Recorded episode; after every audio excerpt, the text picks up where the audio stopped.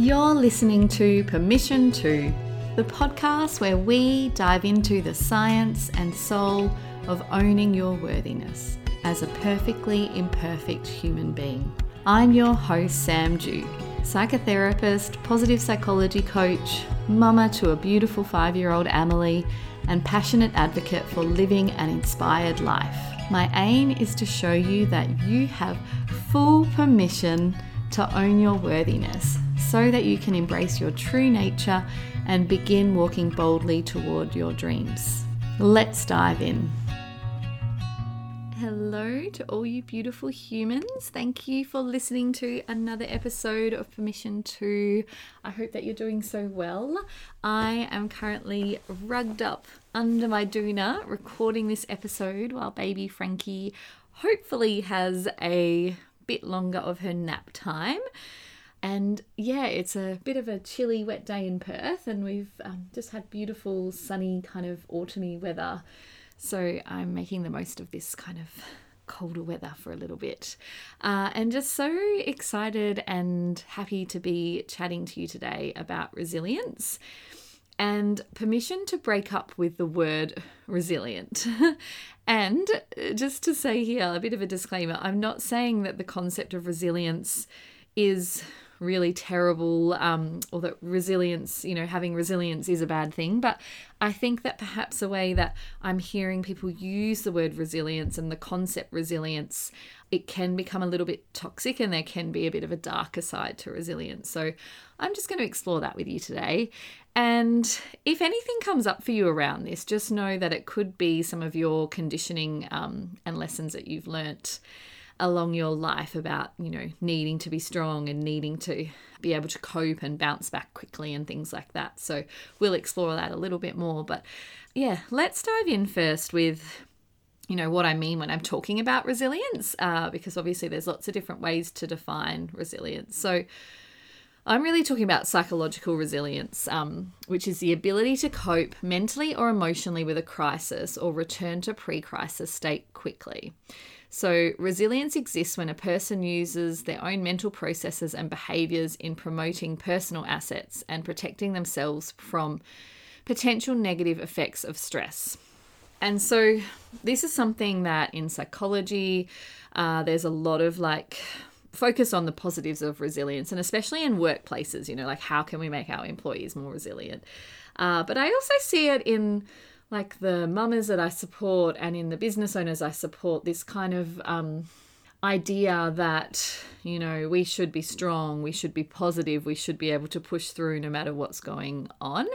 And yeah, I guess this is a part of resilience that I want to explore and that I'm personally kind of trying to break up with this idea that, you know, I need to be strong and I need to bounce back quickly. And what came up for me when I was thinking about this topic was what if instead of saying, wow, she's so resilient or she's so strong, what if we said, wow, she's so well supported, she's so well resourced? So instead of pushing all of the responsibility onto someone to cope with a, um, a challenging situation on their own, that we're actually. Um, looking at well how can we support that person as they face those challenges um, how can we be soft and gentle with themselves and yeah, this is a process of, you know, being able to accept and validate your emotions and to be able to talk compassionately with yourself and with each other. And so I want to talk first about the problems with being too resilient or maybe the darker side of resilience. Firstly, for me, there's a lot of similarities between this and the idea of toxic positivity. It's like if we like you know, thinking in helpful ways and more effective ways can have a really positive impact on your life. But if you tell yourself that you always have to have positive thoughts, no matter how, how hard life is going, and if you push that expectation onto others, and that, in my view, is when the positivity becomes toxic. And it's a bit the same with resilience. Like the problem with someone being encouraged to be too resilient or themselves encouraging themselves to be too resilient is that sometimes it can be masking our vulnerability. So if you get that label like, wow, she's a strong woman, she can handle a lot, or wow, she's really resilient, she's, um, then that can feel like, you know, a bit of a identity that you have to then live up to, you know, like, wow, she's so strong, she's so resilient. And so then you think, oh, wow, I need to always be strong, I always need to be resilient. And masking vulnerability can have such a negative impact on our well being and our sense of wholeness because if we're kind of showing the world that we're resilient and that we're always coping when actually we're feeling vulnerable and feeling um, like we're struggling, then actually that's not really helpful, is it? And also, if we are too resilient, we might not be very motivated to change situations that actually really aren't good for us. It's almost like, okay, well, I'm resilient, so I can handle this situation, even though it's really hard. So why would I bother trying to work on it? I, I actually really disagree with that idea that, oh, well, I'm a strong person, I can handle this, so I'll just put up with it. And so these are some of the problems around being too resilient, in my opinion. And I think we have to be really careful how we use the language, how we use the language around strength, um, how we use the language around resilience, and make sure that we're not pushing it on ourselves and pushing it on others. And so, some questions that you could ask yourself, you know, when you're thinking about situations and thinking, well, I need to be strong here or I need to be more resilient. Is there a way that I could show myself? Even just 1% more compassion or even a really small amount more of compassion. And is there a way, like, is my resilience a mask? So, am I actually hiding behind the identity of being resilient, of being strong? If you are, there's nothing wrong with that. Like, sometimes we need to do those things to survive.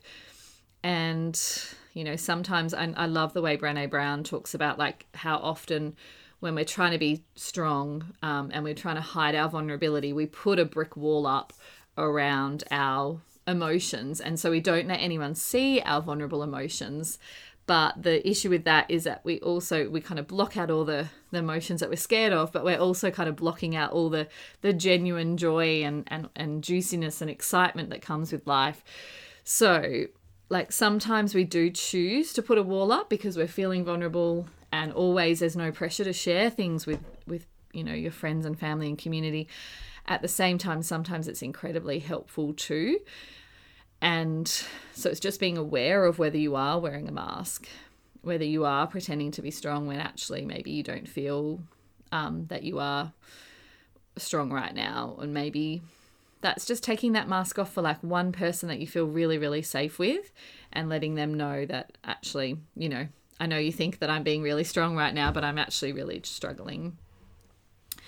And yeah, this is a conversation I think that is coming up a lot for me um, with the women I support at the moment because the reality is we're all kind of still navigating um, this pandemic and you know it feels like things are easing off a lot but I, I think like mentally now a lot of people are processing what's happened and processing grief and loss and um, stress. I think like a lot of people have been in crisis mode and holding um, stress. So my invitation to you is to ask yourself you know if you have been being strong and resilient for a long time like is there somewhere, is there a, a way that you could just take a little bit off your plate and take a deep breath, allow yourself to, to do some breathing and to, yeah, kind of break up with that idea that you need to be strong, that you need to be resilient,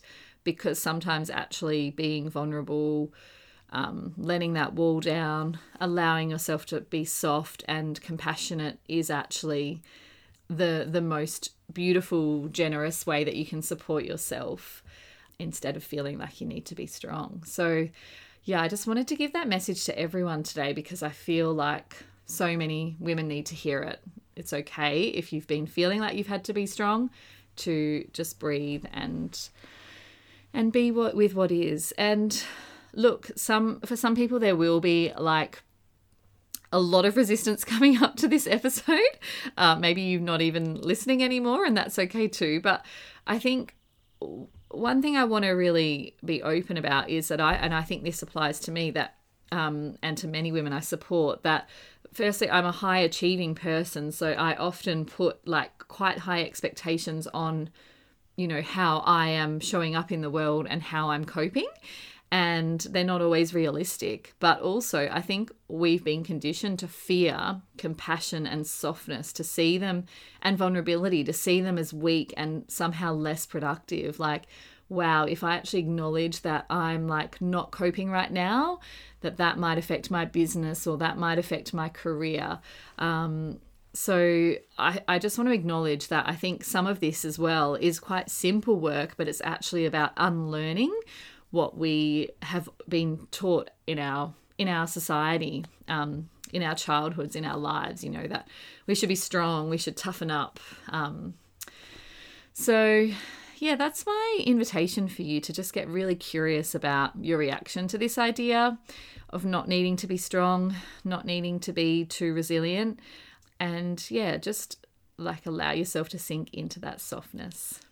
And that's it for this episode. I think it's time for me to get Frankie up from her nap.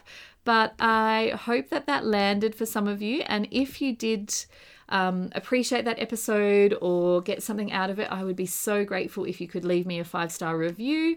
I'm still trying to really, um, yeah, spread the word about permission to. So thank you so much for listening, and I will chat to you again next week.